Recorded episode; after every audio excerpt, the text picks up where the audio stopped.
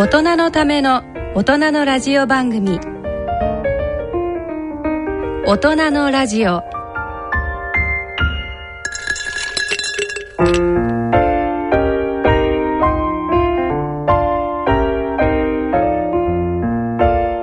皆様ご機嫌いかがでいらっしゃいますか？大宮時子です。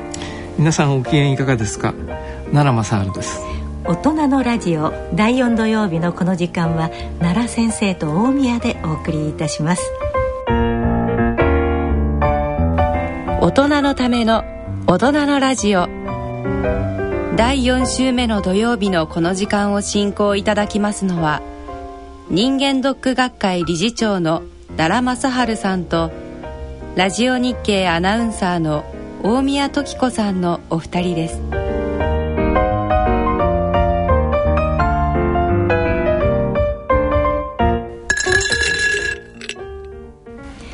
さて早速でございますがここで今日のゲストをご紹介したいと思います。私のお隣にお座りでいらっしゃいます東京慈恵会医科大学新橋健診センター長の和田隆先生です。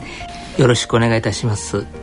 えさて奈良先生ね和田先生とはあの旧知の中ということなんですけれどもどんな先生かちょっとあの奈良先生から他己紹介をしていただけますか？はい、はい、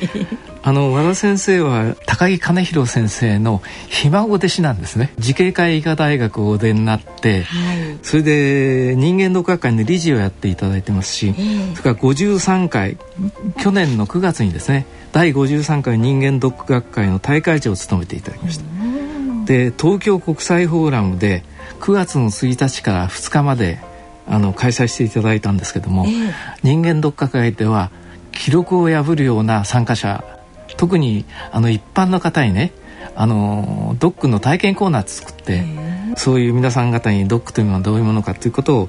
体験していただいたんですね。はい、和田先生は人間ドック学会の,、あのホープの一人ですから、ね、あの将来人間ドック学会背負って立つ先生だと思っておりますので今でも十分背負って立ってらっしゃると思いますけれどそれではあの和田先生にこの後ですね後半の部分じっくりとお話を伺ってまいりたいと思います。はい、えところで奈良先生ね今日はねあのー、メールが届いているんですよ。えー、千葉のしがないサラリーマンさんからのメールでございます。ちょっとご紹介いたしますのであの質問にお答えいただけますか？いつも通勤途中ポッドキャストで聞かせていただいています。先日会社の健康診断で何と読むんでしょうか。ローマ字と数字が並んだ。これは、えーと、ヘモグロビン A1C というんじゃないかと思いますが、えー、ヘモグロビン A1C というのが5.6、えー、空腹時血糖値が119ということで、えー、糖尿病の疑いあり。という検診結果が回りました。奈良先生正直ショックです。私はどうなっちゃうんでしょうか？病院の厄介にならないよう何とか自力で血糖値を下げようと目論んでいますが何か良い手立てはありませんでしょうか？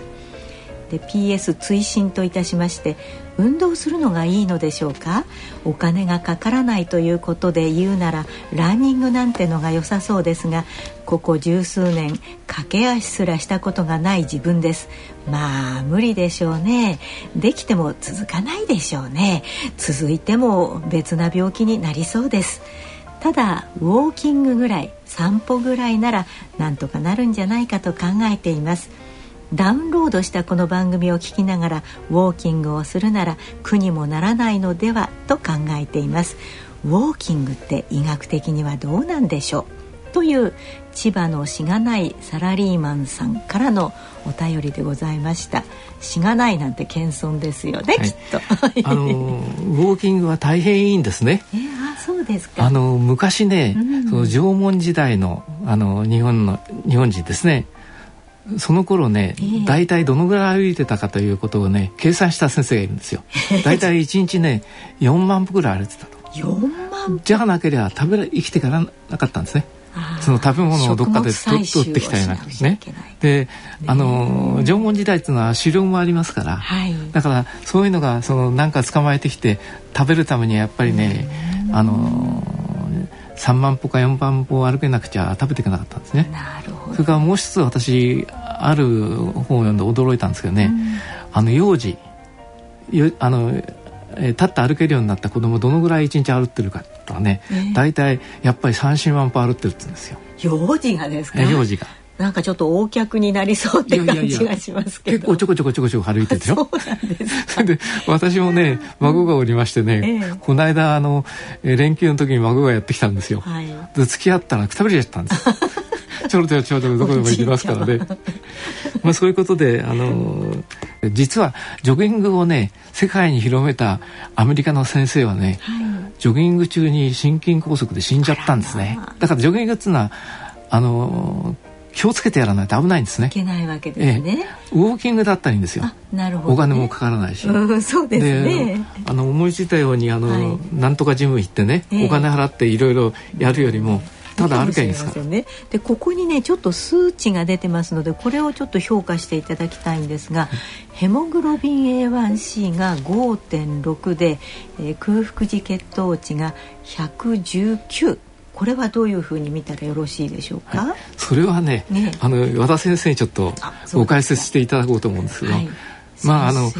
大したことはないけど糖尿病の疑いがあることは間違いないですね。そうですね、はい、和田先生。そうですね、えー、あのまず今糖尿病の検査は、はい、まあ、3つあるんですね、えー、えー、1つはこのヘモグロビン A1C という過去1か月から2か月の状態の、まあ血糖の状態を表すものですね、はい、空腹時血糖というのはもう本当にその針を刺した瞬間の血糖値ですよね。はいはい、血糖というのは食事の前は低く、まあ、食事の後はまあ高くなるということで、はい、この低い時と高い時の、まあ、全体の、えーまあ、面積みたいなものが、まあ、ヘモグロビン A1C なわけなんですね。なんかつい最近このヘなんかこう数値の読み方がなんか変わったの、ね、どうのという話がありましたよね。はい。はい、実はですね、はい、あのー、このヘモグロビン A1C、まあ、今日この健康診断でのお問い合わせということですのでおそらくこの JDS という日本方式でのですね、えーあのー、まあ、測定法で表したものなんですけれども、うん。まあ、来年の4月からは、えー、NGSP NGSP、はい、国際方式に、まあえー、変わるということになります。そうしますと JDS で5.6の場合国際方式ではプラス0.4になりますので6.0と、まあえー、まずこの4月以降はあまあなってまいります。はいはい。じゃあちょっと高めの、ね、になってしまって驚いてしまいますけれどもえっとそこは測定方法の違いによるというものが、ね、まあ、出てまいります。まあえー、あとはですねもう一つは尿糖といってもう昔からこれは行われてる、まあ、病名すらも糖尿病というわけですから、うん、おしっこに糖が出ているかどうかということがあ糖尿病のまあ3つの検査になりますけれども、まあ、現実、えー、より正確に表すためにはやはりこのヘモグロビン A1C と、まあ、血糖値ということになります。さて、えー、この値どう評価するかということですけども、はい、空腹時血糖値は110未満があ基準範囲。ちょっと高いかな。で110から125までが、まあ、境界。うん境界ですね、ねこの方。126以上が、まあ、糖尿病ということになりますので、やはりこれは糖尿病のにはならないその境界型、まあ、糖尿病の、まあ、疑いというような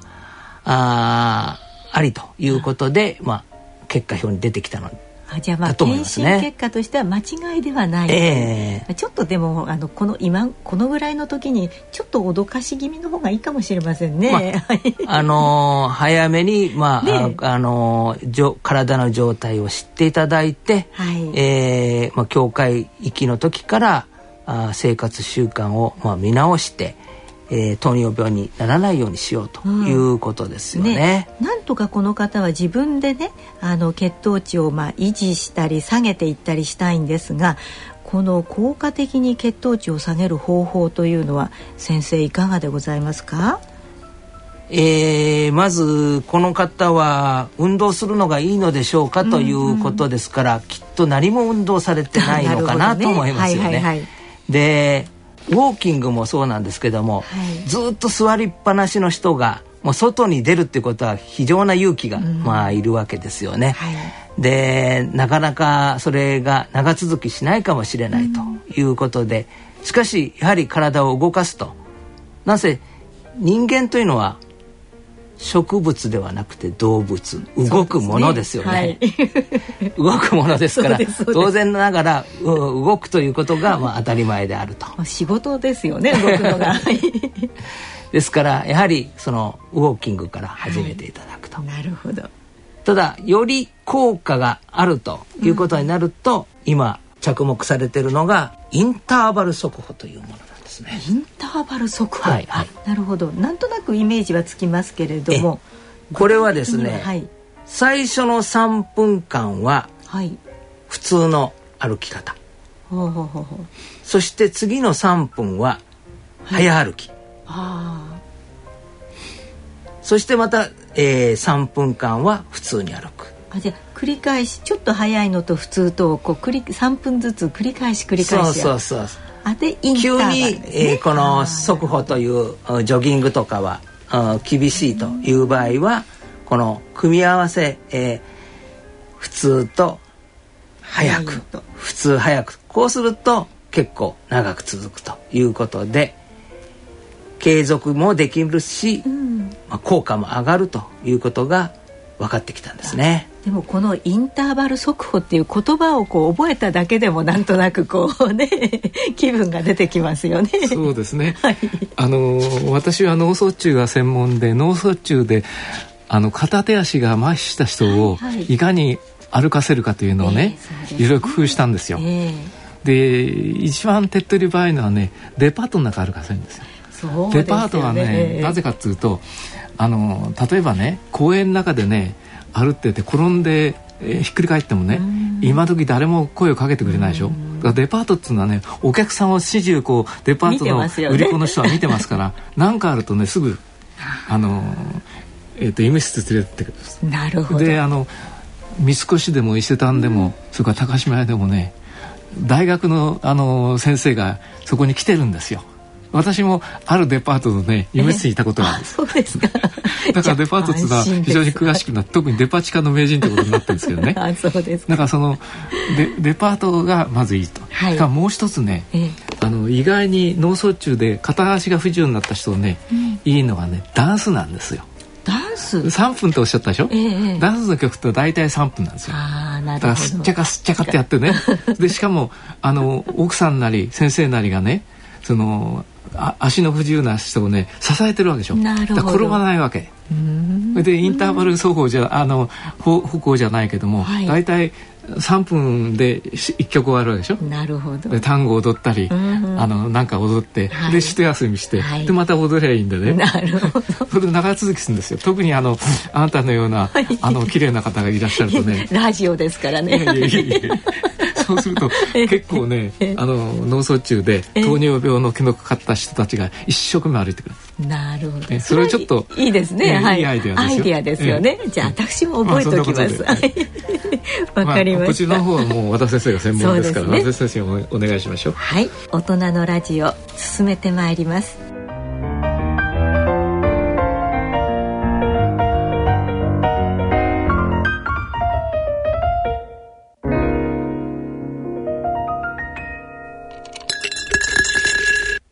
ちょっとあなた、ドライアイなんじゃないの？ドライアイじゃなきゃ、10秒間瞬きしないで私を見つめていられるはずよ。1、2、3、4、5、6、7、8、9、10。合格疑ってごめんなさい。ドライアイなんかじゃない。残念ながら目を閉じてしまったあなた。ドライアイかもしれません。気になる方は、眼科にご相談ください。大人のための大人のラジオ。健康医学のコーナーです。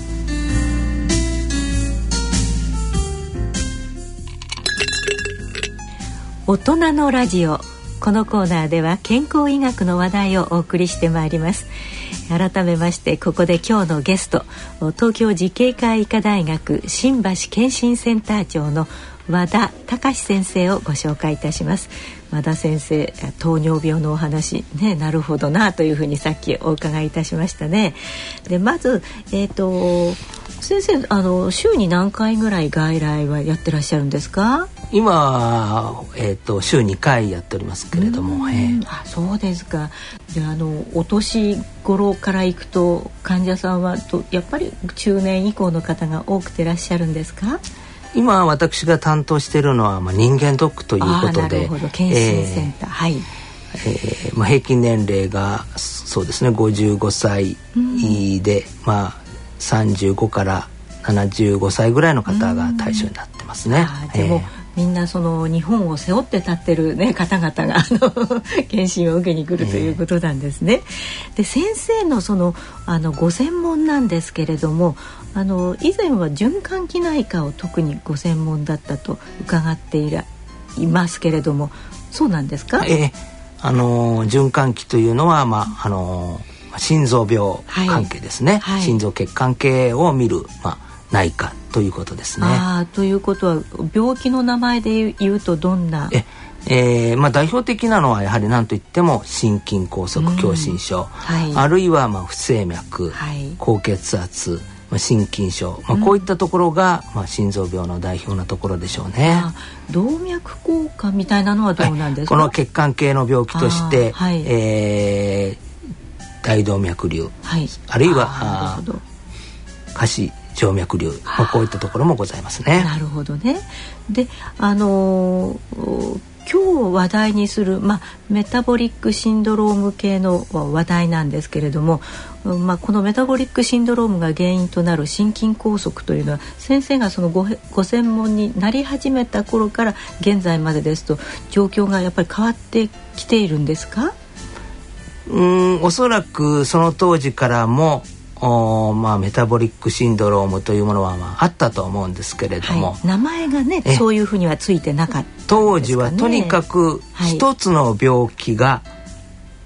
異常であるということにすごく注目してたんですね。うん、高血圧ね、高血圧であれば、はい、もう160170を追い詰める、うん、まあ、血糖値であれば糖尿病の血糖値であれば、えー、150200というところがより高い人、うんのことについては非常に関心があるけれども少し異常である、うん、それが積み重なっていて、はい、3つも4つも持っていても、まあ、軽度であればあまり見向きもされていなかった、はい、しかしながら入院してくる心筋梗塞の患者さんを見ますと、はい、まあ、決して、えー、その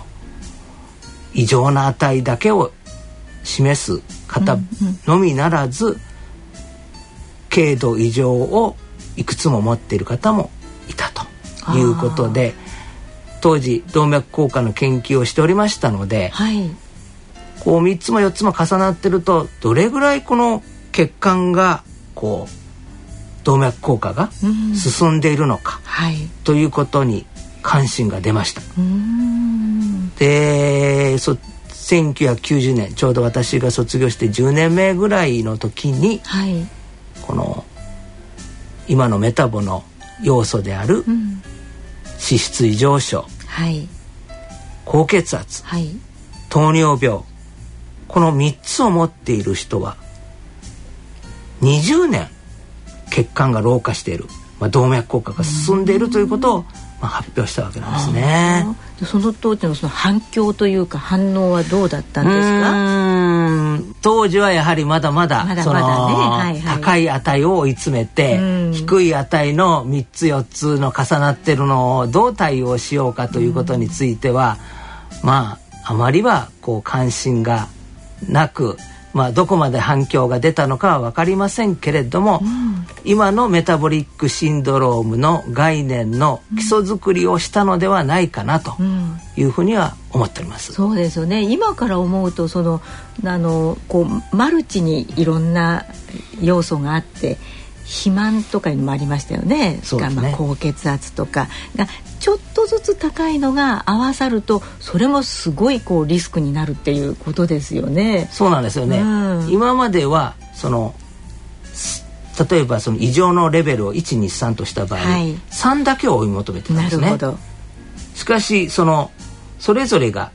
プラス1プラス1、うん、プラス1この3つが揃うと1しか見てなかったのが実は1たす1たす1で3なんだと。もしかしたら4かもしれない。そうそうそうそう。ことですよね、うん、ですから一つの項目がプラス3というのとプラス1が3つあるのは、まあ、同じぐらい、まあ、体に悪さをしているんだと。いうことですよね。ねそうなんですね。でまああの今出てきませんでしたけどタバコもね。そうですね。ねこの辺りがもう万病のもとみたいな感じですよねタバコはね。日本人のやはり寿命が、を短くさせている最も強い要因は喫煙なんですね。あの世界の中でですね、うん、男の人の平均寿命と女の人の平均寿命の差が、はい、まあ、あるわけなんですけども、はいはい、その差が一番大きい国ってどこだと思います？奈良先生奈良先生どこですか？いやあのね 私たちが子供の頃はね、はい、男ってのはタバコ吸うもんだと。私もそう女の人はねタバコ吸っちゃいけないと。あなんか、ね、そういう時代だったんですよ、はい、それで前にもちょっとお話したんですけどねあの日本でその平均寿命の統計を取り出した頃はね女の人の方が寿命が短かったんです。それなぜかお分かりですか？というのはね、えー、その当時のお母さんっていうのはね、えー、4人も5人も中には10人も子供を産むわけですよ。それで67人まで産んでそこまで大丈夫だったけどね、えー、78人目に目にね産後の日立ちが悪い。昔よくね、それで死んじゃったってことがあったんですね。だからあのお産ってのは非常にリスクの高いものですから、女性の方が短かった、うん、ところがねある時代からねそれはひっくり返ったんですよ。それなぜかと思って私調べたらねタバコだったんですね。それタバコって天狗タバコってのは昔ね。私父親に教わったんですけどね。昔は天狗タバコってのはすごく売れたんだそうです。天狗のあの絵の描いてある天狗タバコって、はい、男の人はねその天狗タバコを吸うのはかっこよかった。それから私が少年時代はね、えー、恩師のタバコを頂いて、はいはい、あのピースかなんかですかね。いやいや缶ピースじゃなくて。缶ピースかもしれないで菊のご菊の菊の御紋があのタバコに、ね、あの打ってあるわけですね、はい、それを吸ってから、えああよかったってで敵艦に飛び込んだ特攻隊があった。でタバコを吸うのは男のね勇ましい証拠だったでしょ、えー、だからあのー、我々はねあ本当は二十歳からじゃなくちゃ吸っちゃいけないのがね。中途高校の終わり頃にねどっか行ってこうタバコ吸ったと。それで一番目からないのはトイレだ。トイレで吸ったら教官が外歩っててトイレの窓から煙が出たって接近詰めになっちゃったって笑い話なんですね。まあそういう時代だったんですけどもまあ最近はねあの国で作っていたあのタバコがねあの民間になりましたね。あはいはい、アメリカはあの、すごい国でしてね民間で作ってるタバコ会社をうちの亭主が肺がんになったり心臓病になったり死んだのはタバコのせいだと訴えてあのー、えーと、旦那さんがね死んだのを弁償しろということで41億円取ったっていう記録があるんですよ。すごいですね、えー、どうしてもその人が一生のうちを稼ぐお金って41億円稼ぐ人じゃないのがね、えー、訴え取っちゃったと。なるほどね。だからあの外国のタバコってのドクロの絵が描いてあったり タバコを吸うと危ないよと書いてあるけど、ね、日本はそういうのも小さい字で書いてたでしょ？ね。えー、今、うん、人間ドック学会でタバコを吸吸わないようにしましょうってことを窓口やっていただいてるのは実は和田先生なんです。和田先生そう。先生はどうなんですか？昔は吸っていたなんていうことはあるんですか？父親はですねヘビースモーカーで、はい、ショートピースの両切りの缶缶ねえ缶缶で50本、はい、それが1日でなくなる、で 私も実は吸いました。189でも自分には合わないってことは分かったんですね。あそういうっていうのはあのタバコを吸っても全然美味しくない。でようやく吸えるのがあのメンソール入り。あだけタバコじゃなくてね、いう方もいらっしゃいます、ね、それも吸ってたけども父親がまあ、勉強はしなくてもいいからタバコだけはやめてくれと。いうのが医学生の時の唯一のこのお父様願い。結局自分がやめられない。あなるほどね、ええ、だから今、うん、ならやめられるだろうと。いうことで。親の愛ですかね。そうですね。だけども残念ながらやっぱり69歳、うん、ちょうど70ですかね、うん、まあ、ですから平均寿命よりも、ね、まあ、9年早い、母親は受動喫煙で、え。ー、やっぱり74で亡くなるということで2人ともねねそうですよ。おそらく。ね、ねはい、もう見つかった時は全身転移がん。ああねそういうお話を身近に聞くとねやめようって思いますよね。いや私もね、はい、実は非常に仲が良くて一緒に研究をね、うん、アメリカまで行ってしてたあのある先生、はい、慶応の医学部のねあの助教授までになったんですよね、うんうん、その先生がねヘビースモーカーで1日本当に200ぐらい吸ってたんですよ。そしたら恩師がね、えー、何々君タバコを吸いすぎるから、えー、タバコの害ってね創設そういうその解説をかけとおっしゃったね。でそれでもねまだあの彼吸っててね、えー、それでタバコはパーキンソンという病気がねこうかたか、はいはい、体が硬くなった時に動けなくなったり、手が震えたりするのに効くって書いちゃった。そしたらそれがねタバコタバコ会社がね何々先生がパーキンソンに効くってことタバコタバコのことを書いたよってなことでまたそれ言われてね、あの困ったもんだったんです困ったもんでしたね、はい、研究室では絶対タバコを、あの吸っちゃいけないって決めたんですよ。なるほど。そしたら彼面白いやつでね、うん、窓の外から我々のところでこうタバコの煙を吹っかけてね、あのからかったそれもねちょうどあの和田先生のおっしゃったように69で亡くなっちゃった。で、今生きてらね立派な研究者になったと思うんですけども。惜しいことしてた思ってそれで、私それでびっくりしてやめたんです。そうですか、はい、いろいろなタバコにはいろいろエピソードがねついてまいりますね。有名ですよ。その先生が亡くなったら慶応のね、うん、あの教授助教授講師、うん、全部やめちゃった。なるほどね。タバコいけませんね。そのなんて言うんでしょうか。その人間のこう寿命っていうのがだんだん伸びてきましたけれどもこれはやどど栄養っていうのもね基礎にはあるでしょうけれどもどうなんですか？もちろんその何といってもこの今平均寿命が伸びているのは、はい、平均寿命というのはその生まれた時からの寿命ですので、うん、この乳幼児の死亡率が減ったということが大きく延長はしております。それから、もちろんあの医療の進歩、これも大きく貢献しているとは思いますね。はい、で、ちょっと先ほどの話に戻るんですけども、ええ、せあの60歳の時点であと何年生きられるかというのを、はい、おこの見た場合に、はい、男女別で見た場合にですね、え、この差が日本あの世界で一番大きいのは日本なんですね。つまり、えー、例えばですね、はい、えー、イギリスですと60歳の時点でのそのあと何年生きられるかというその女と男の差を見た場合に、はい、えー、その差は3.1年なんですね。じゃまあもしかしたらどっちが先かわからないぐらいの感じですね。まあ、そうですね。はい。えー、フランスでは4.9年、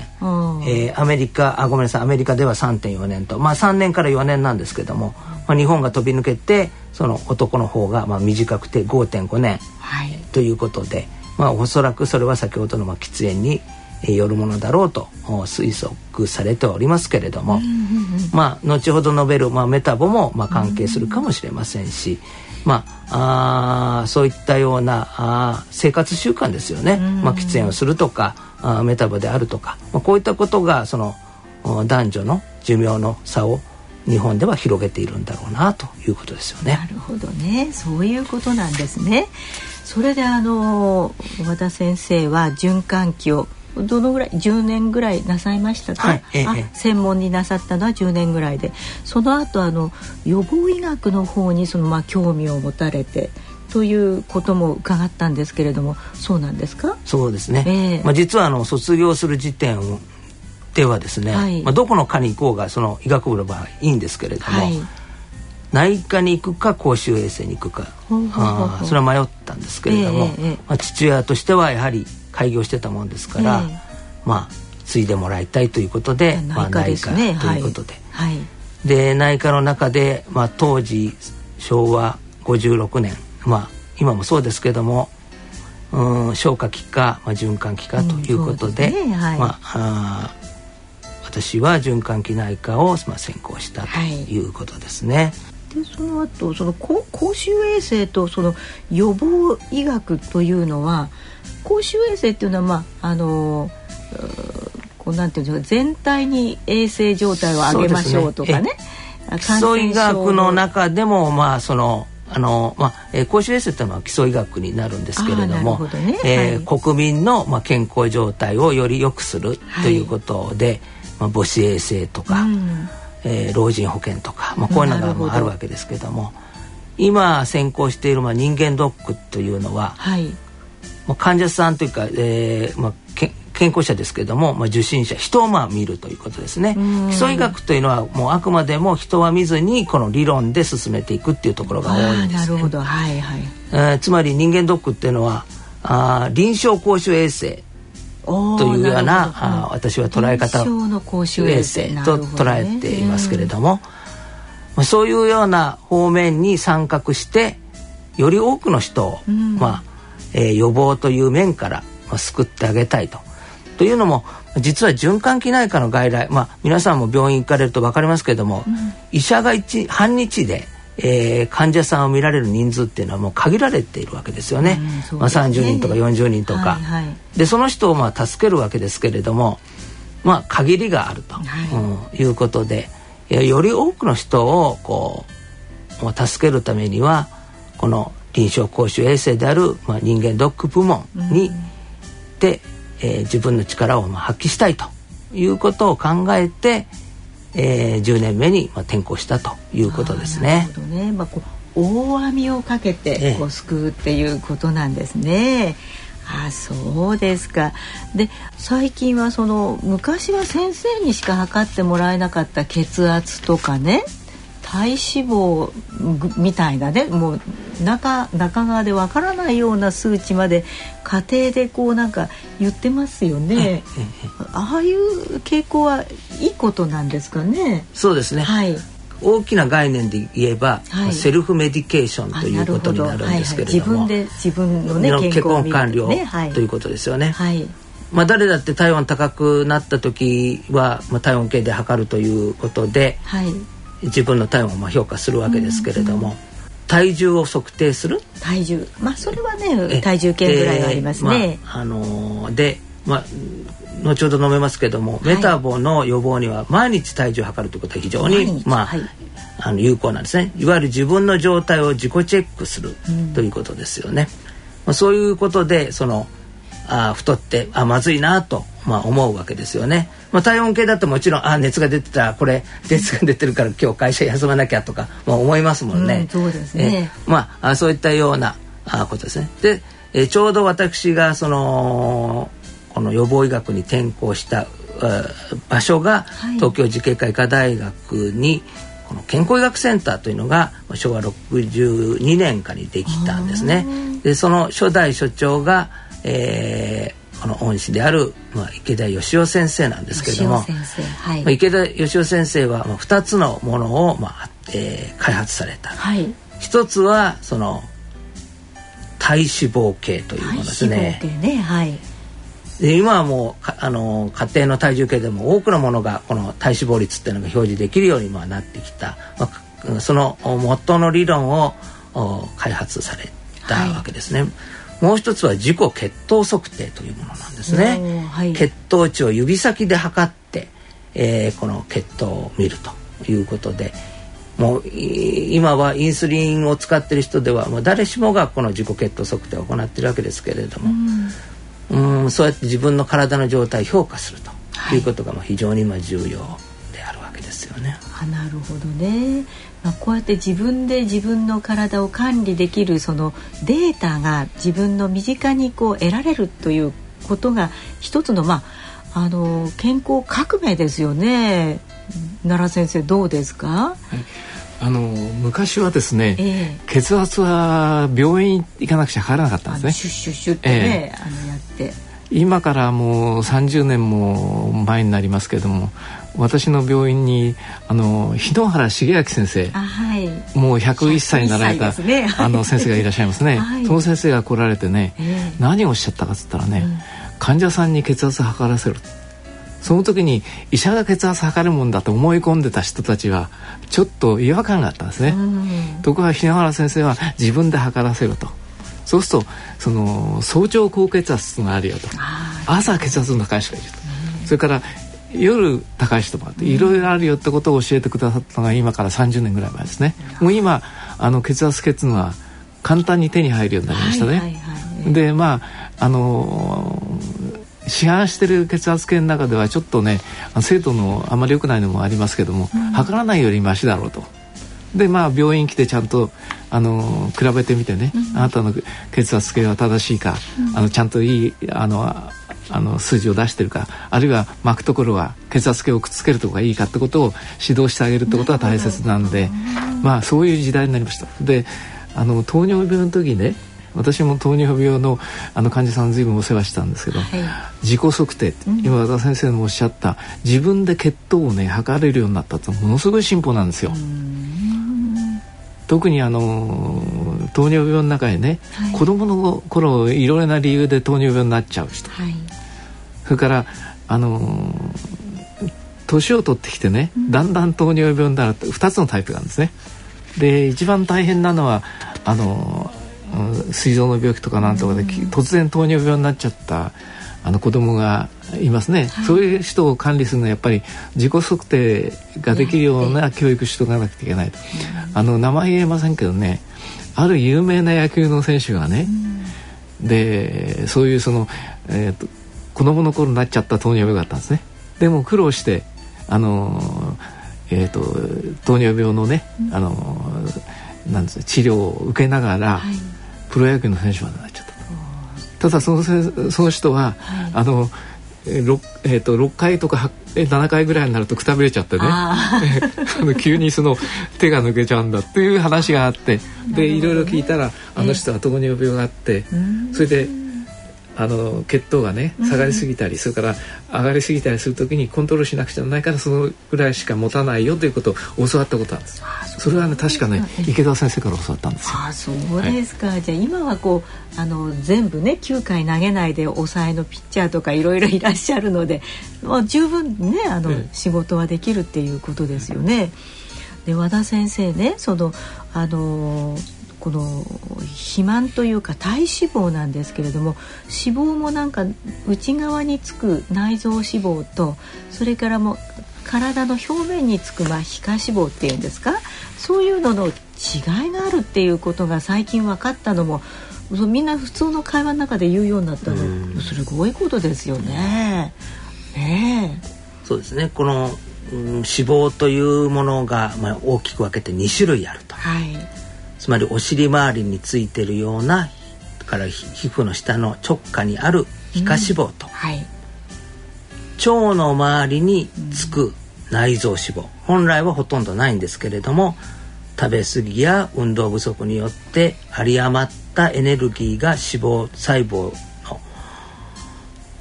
増生、うん、えー、増加によって内臓脂肪として貯金ができてくる。というところまで分かった。でさらにこの内臓脂肪から増えすぎると、はい、いろいろな悪玉の生理活性物質が出てきて、それが血圧を上げたり血糖値を上げたり中性脂肪を上げたりというようないろんな悪さをするということが分かってきたんですね。まあ、これは大阪大学の松田先生らがまあ、研究された成果ですけれども、まあ、こういったものがつまり内臓脂肪がたくさんたまることによって、はい、高血圧脂質異常症高血糖こういうものが引き起こす、うん、起こった状態をメタボリックシンドローム別名内臓脂肪症候群というふうに命名してやはりこれはやはりケアをしなきゃいけない。特にですね日本人の場合と欧米人見ていただくとあれなんですけれども、欧米人はものすごく太ってますよねアメリカの人なんか。100キロ以上なんていうのねあの 結構ざらにいらっしゃるみたいな感じですよね、はい、残念ながらね日本人というのは、はい、少しの肥満がこういった病気を起こすんですね。なるほどね。つまりその食べ過ぎとか運動不足に弱い、うん。えー、インス血糖値をコントロールする、まあ、インスリンの出が悪くななってしまうというようなことが起きて、はい、少々の肥満がこういった病気を起こすと。高血圧や脂質異常症ですね。糖尿病を起こすということで肥満のその診断基準もアメリカよりもよりこの厳しい状況から肥満と診断して積極的に介入しなきゃいけない、そうしないとこういった高血圧が脳卒中を起こす、えー、脂質異常症がやあ糖尿病が、えー、脳卒中心臓病を起こすというようなことがもう前々から分かっていた、だけれどもこの軽度のものをこうはあまり対策取らなくてもいいだろうと思ってたんですけども、やはりこのメタボリックシンドロームの概念をきちんと確立し診断基準を確定して、やはり、えー、この早期にこの改善することが将来の、まあ、健康寿命を延長し、うん、まあ、医療費抑制につながるんだということで、えー、この病態がまあ注目されたということですよね。なるほどねでよくそのまあ見た目がありますよね、うん、お腹がこうまあ太鼓腹っていうんですか？そういう方もいらっしゃるし外国の方はなんかお尻の方がこうドーンと大きくなるようなこう洋梨型の感じと、お腹がボーンと出たこうおりんご型の人とねいらっしゃいますけれども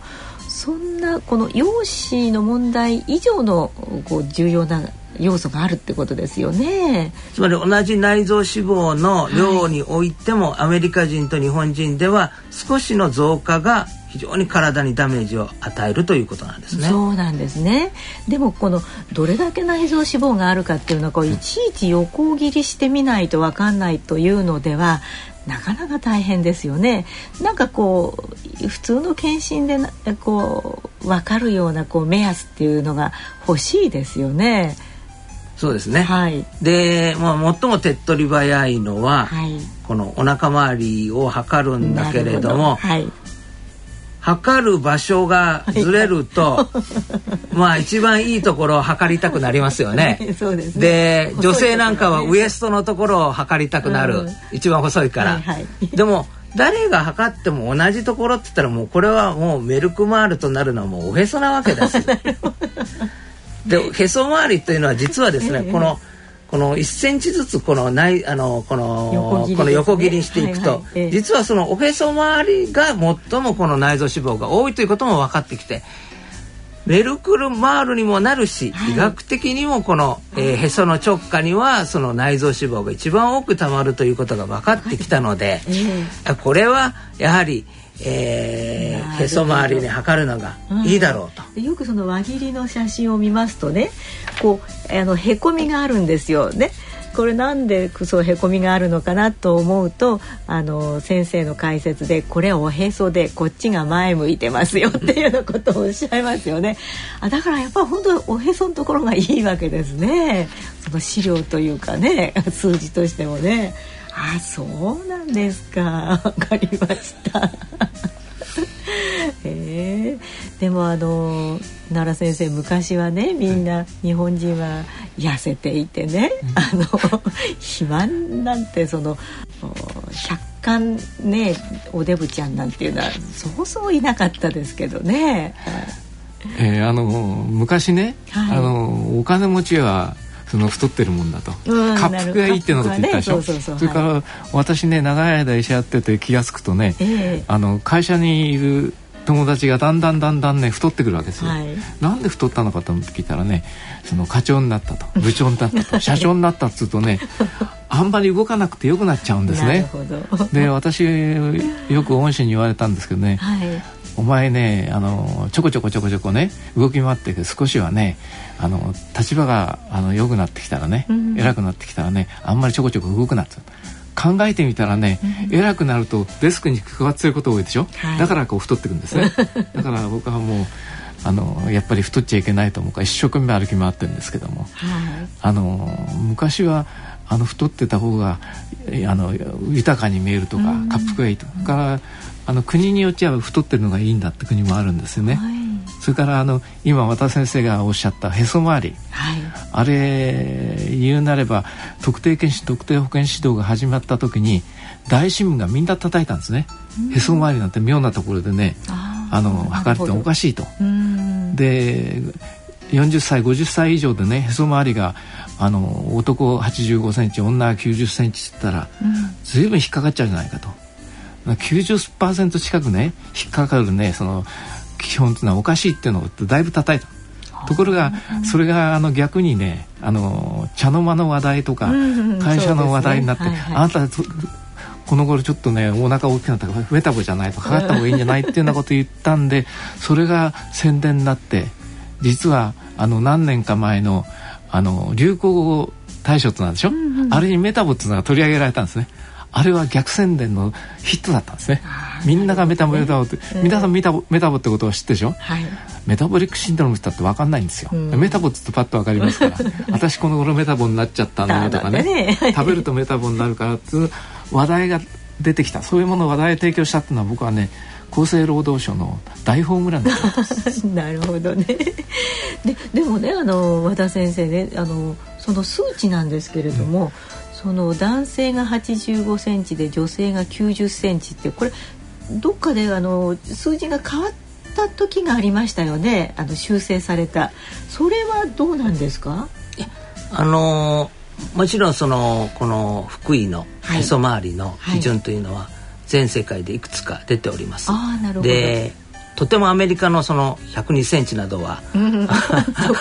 あのありえないということで。で日本ではどうするかということで、で、まあ、本当はその内臓脂肪ですから体積で換算しなきゃいけないんですけども、はい、まああそれも全部輪切りを足さなきゃいけないということでこれは面倒ですよね。ね。はい、じゃあこの、まあ、断面積でしましょうと。うん、はい、でおへそのその位置でのその断面積で、はい、内臓脂肪面積が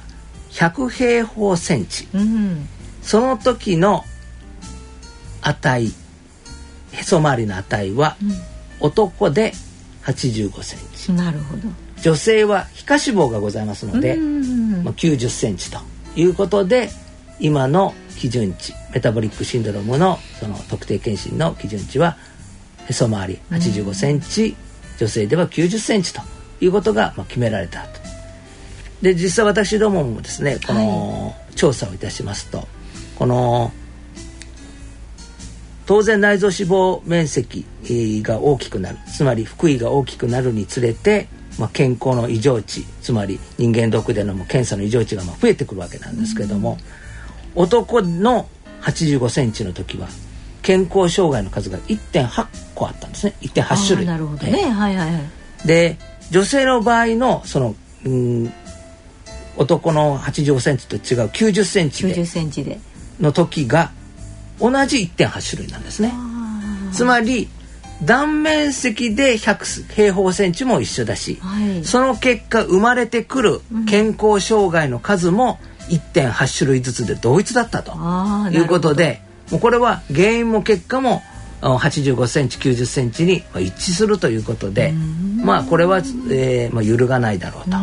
いうことを、まあ、確信してるわけですね。あなるほどね。でそれはその何て言うんでしょうかその断面積なんですけれども背の高いこう大きな人はまあ、どうしても本来はその補正をしなきゃいけないとか言われられるんですけども、まあ実際にはこの背の高い人っていうのはこの高さも当然内臓の高さもあるわけですから当然高くこうっていうかえー横かける縦かける高さということの 高さの部分もあるわけですからね。そうね。そうするとたくさん溜まってしまうということで、はいはい、えー、本来であれば横幅あのへそ周りは小さくしなきゃいけないんだけども、うん、まあ、そこまでまあすることもまあない ないだろうということでまあとりあえずはこの男性女性で8 5センチ9 0センチということでよかろうというふうに私は思っておりますそうですねじゃあそこまではそのご家庭で自己診断でこう、測れますけれども、それを超えたらまあ専門の先生に一度見ていただいてっていうふうにしておけばいいわけですよね。そうすると、やはり血圧値が異常だったり血糖値が異常だったり、はい、まあそういったまあ検査値の異常がまあいろいろとまあ出てきやすい、えー、このまあカットフ値っていうか境界値というところですね。そうですね。そろそろお時間に今日もねなってしまいました。えっ、ー、と今日はですね、えー、和田隆先生にメタボリックシンドロームのお話、特にこの内臓脂肪のお話はね、あのよくわかりやすくご説明いただいてありがたかったですね。そうですね。えーそれでは先生あの今日の続きはまた来月和田先生にお話を伺うことにいたしましょう、はい、どうもありがとうございましたありがとうございました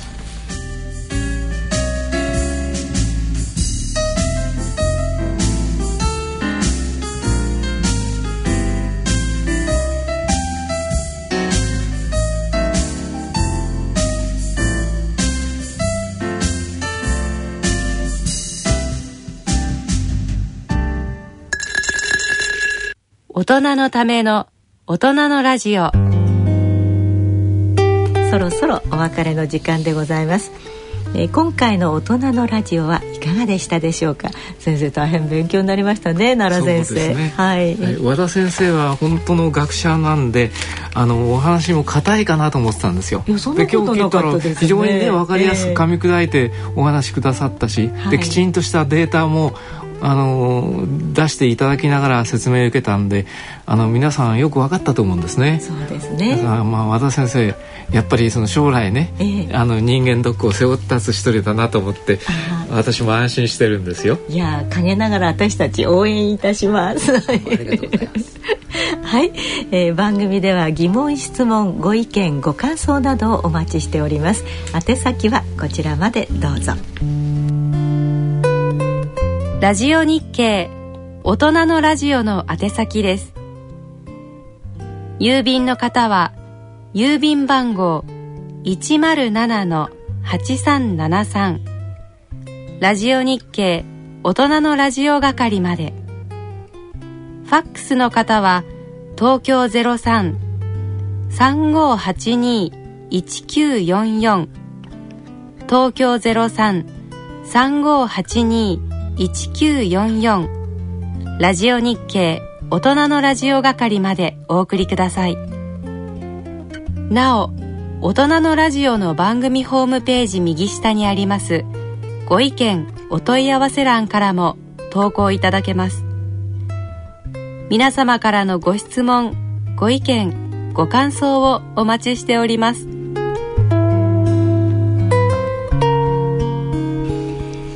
今回のゲストは東京慈恵会医科大学新橋健診センター長の和田隆先生でした。和田先生本当に今日はありがとうございました。お相手は私大宮時子と。奈良正治でお送りいたしました、えー、次回私たちがお会いいたしますのは来月3月23日の放送となります、えー、1ヶ月後もまた聞いてくださいね。それでは皆様さようならさようなら。